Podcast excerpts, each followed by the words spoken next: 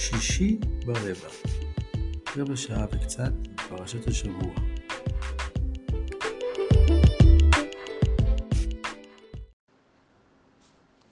שלום לכולם, שלום לכולם.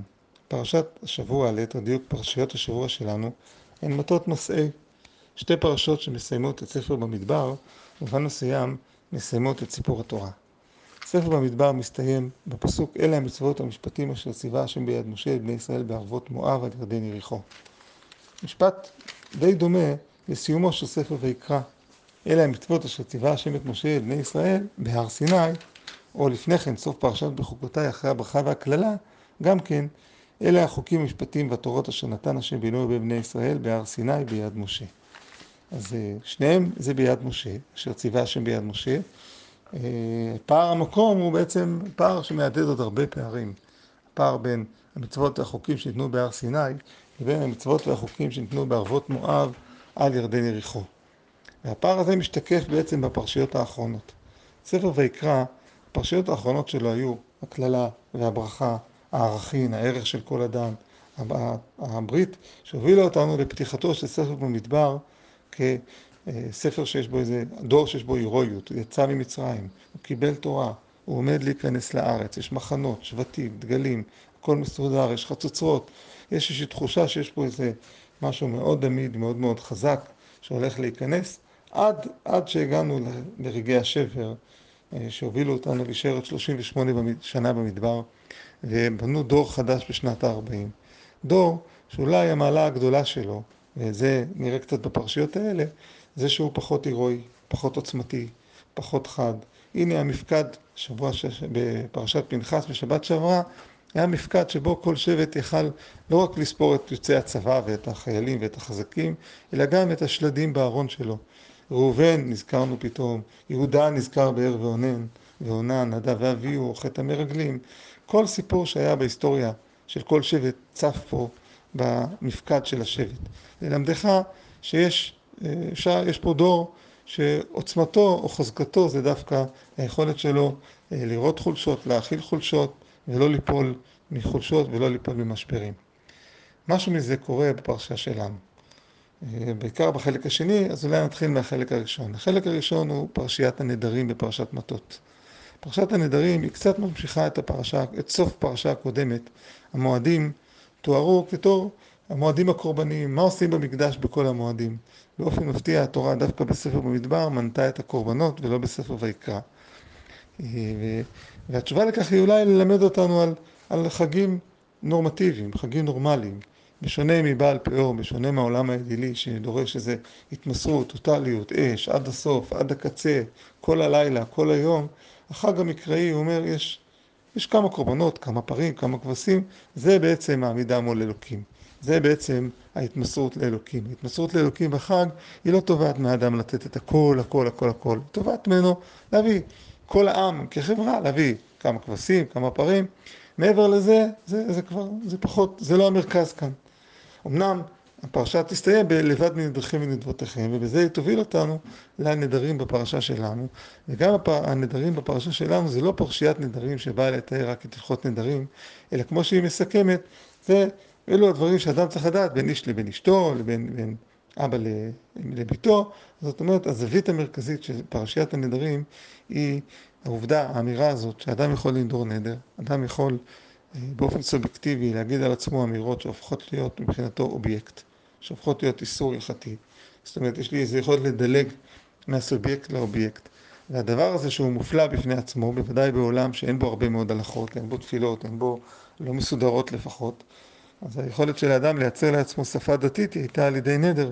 אנחנו היום מונדרים להמון המון דברים, אבל אצלם, ודאי בהתחלה, הנדר היה כלי מאוד מרכזי שבו אדם יכל לבטא את, ה, את הרצינות שלו, את הטוטליות שלו, את היכולת שלו לעמוד מול הלכה שמחייבת אותו. אז ההלכה, ההלכה נוצרה על ידי נדר. אדם נודר שכל פעם שהוא ייסע בכביש הוא יברך אה, אה, ברכת הגומל, אוקיי? זה תפילת הדרך. זה, זה, זה מה שאדם אה, בעיקר לקח על עצמו ועיצב דרך הסובייקט שפה של מחויבות אובייקטיבית. הבעיה בזה שזה כלי מאוד חזק. הכלי שבו הסובייקט הופך, מייצר מציאות אובייקטיבית, הוא כלי מאוד חזק שיכול לפגוע במרקם משפחתי, במרקם של סבירות. אה, ולכן התורה אומרת, כשאישה, דווקא אישה שהיא אמורה להיות הבית, המשפחה, היא נודרת נדרים, היא הולכת כביכול על הלהט הדתי, על הלהט העוצמתי, עד הסוף, כאן צריך איזה אישור של המציאות לזה. אם בעלה שומע אותה ביום שומעו, הוא יכול להפר את נדריה, ואם הוא לא הפר סימן שהוא מקבל. זאת אומרת, היא יכולה לנדור נדרים, היא יכולה להפוך את הסובייקט לאובייקט, אבל היא צריכה שיהיה לזה איזושהי התכתבות עם המרחב המשפחתי סביבה. זה נכון שאפשר לדון למה הדוגמה היא דווקא על אישה ולא על הבעל, ולא על הגבר ולא להפך.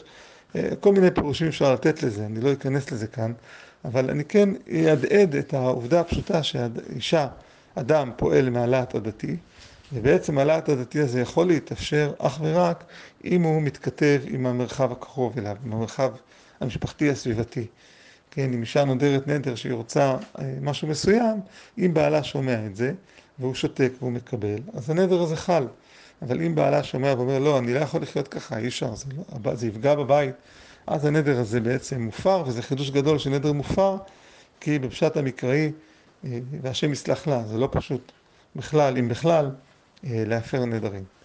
אה, אגב, נדרים זה גם לא חידוש שלנו, זה חידוש שקיים עוד קודם, אנחנו פגשנו נדרים גם בספר בראשית. יעקב נודר נדר. נדר זה משהו שקיים בעולם העתיק, הוא קיים בכל המרחב שהיה סביבנו. הנדר אצלנו מקבל דווקא איזון. הנדר שהוא מבטא להט, מבטא עד הסוף, כאן הוא מקבל איזה איזון. רגע, הנדר הזה יכול לחול רק אם המרחב מסביב יכול לאשר. ויש כאן עוד איזה אמירה נוספת באווירה של סיום ספר במדבר, שיש פה דור אחר.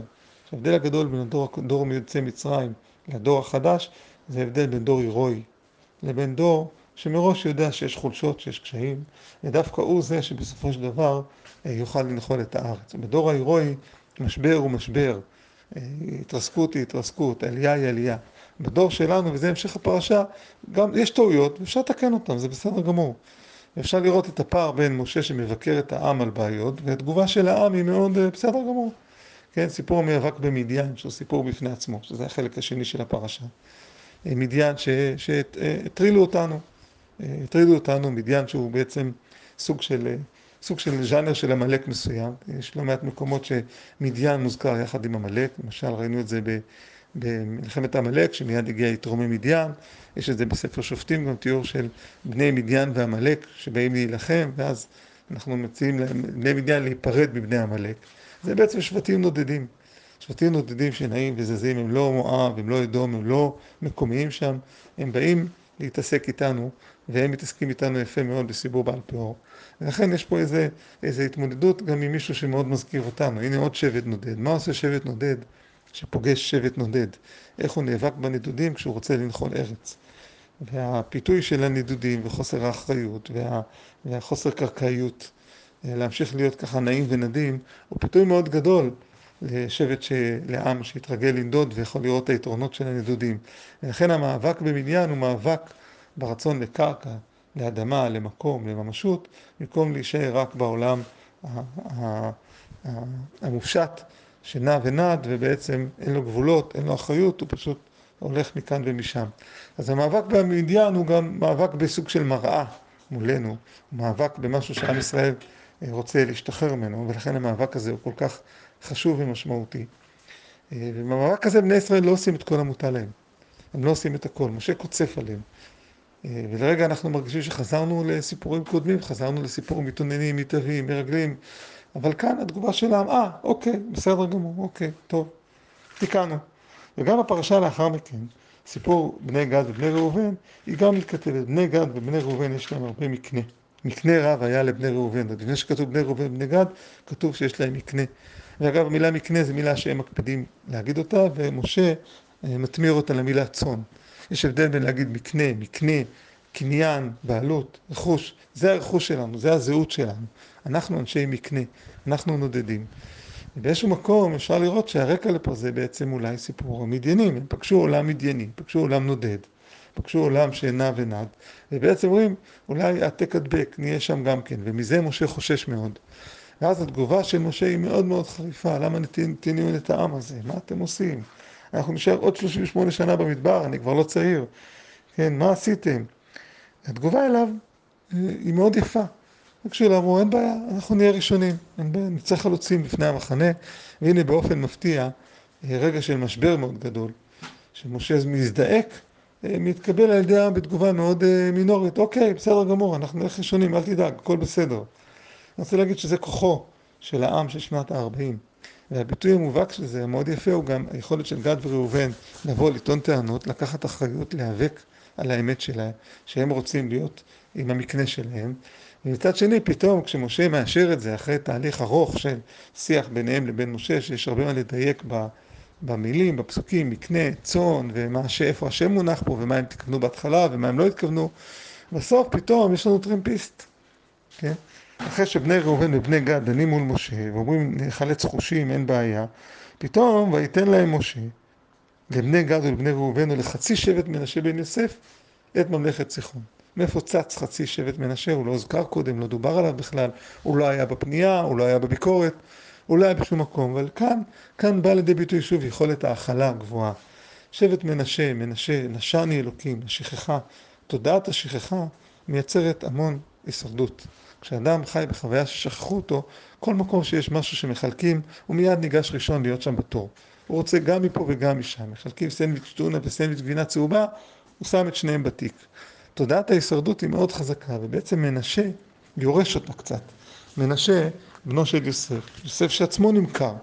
יוסף נמכר, אולי נתחיל עוד קודם, יעקב, שבעצם נשלח על ידי אימא ללבן להרבה שנים, הוא חוזר אחרי הרבה שנים, נאבק עם המלאך, ושם אנחנו פוגשים את גיד הנשה, גיד הנשייה. המפגש הראשון עם השכ... תודעת השכחה של יעקב. אולי שכחו אותי בכלל. ואז אני ישראל, אני יכול לעמוד גם בשני רגליים. ולאחר מכן בנו יוסף נמכר על ידי האחים.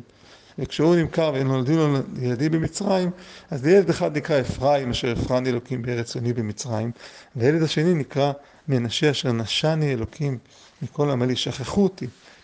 ומנשה הולך עם תחושת השכחה הזאת.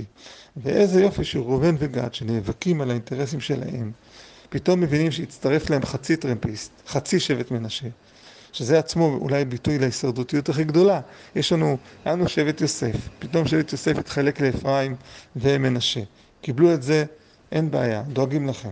עכשיו מנשה מתחלק שוב לשניים, לשני חצאים, חצי וחצי. חצי וחצי זה ממש תודעת הישרדות. כמו יעקב שחשב לחצות את המחנות בהתחלה. עד שהוא נהיה ישראל והוא הבין שהוא לא צריך לחצות את המחנות, אלא הוא יכול לעמוד מול עשיו. תודעת ההישרדות גורמת לך כל הזמן למצוא פינה, וכל פינה לשמור משהו שיהיה בטוח.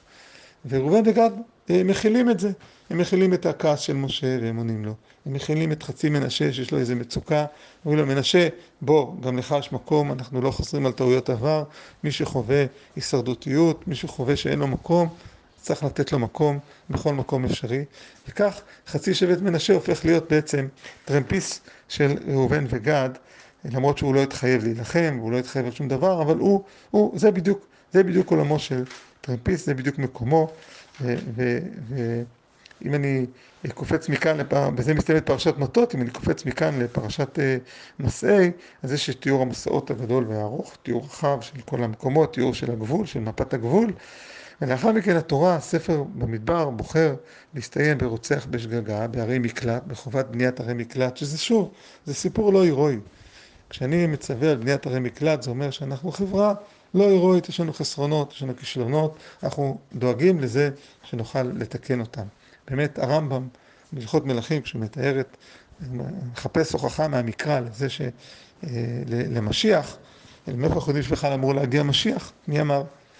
אז ההוכחה המקראית שלו היא מהפסוקים בפרשה שמתארים שכי אחיו השם את גבולך, אז אתה תבנה עוד ערי מקלט.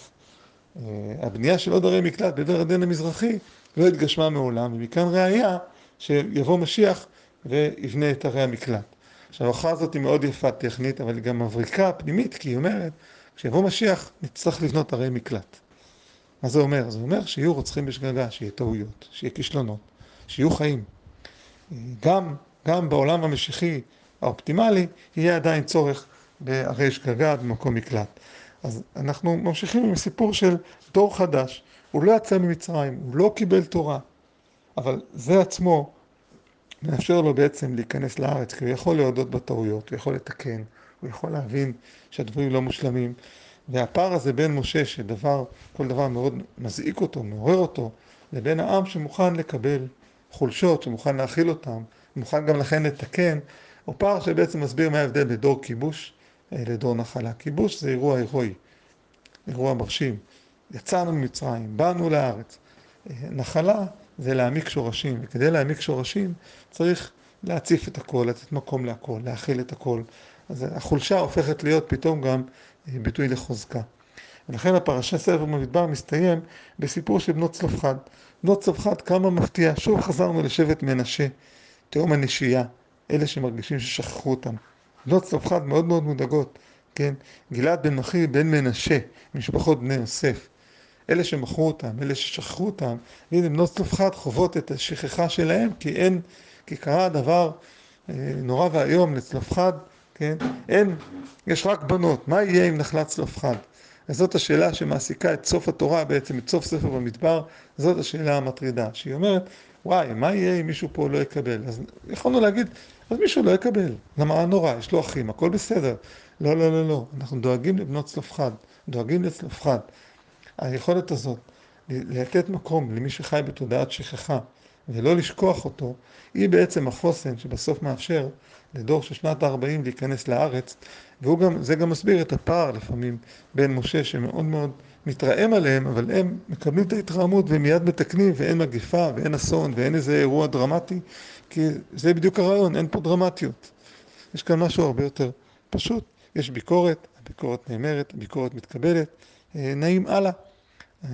אפשר להכיל חולשות, אפשר להכיל את מי שאין לו, אפשר לדבר על הקשיים, אפשר להיות בחיים עצמם, אפשר לקבל את התורה של, של, של ערבות מואב, שהיא התורה של החיים, החיים עם כל מעלתם ויתרונם, חסרונותיהם, מגרועותיהם, הם בעצם החיים, וזה בעצם חוזר לתשובה העמוקה מול עולם האלילות, מול עולם בעל פאור, מול מציאות חדשה של חברה שיכולה להכיל גם את, את, ה, את הנשכחים, את המנשיים, חברה שיכולה גם לתקן את מה שהיא טעתה, וחברה שהיא בעצם הולכת לצעוד לקראת הכניסה לארץ ישראל, ובכך בעצם מסתיים ספר במדבר, מסתיימת התורה, שבת שלום לכולם.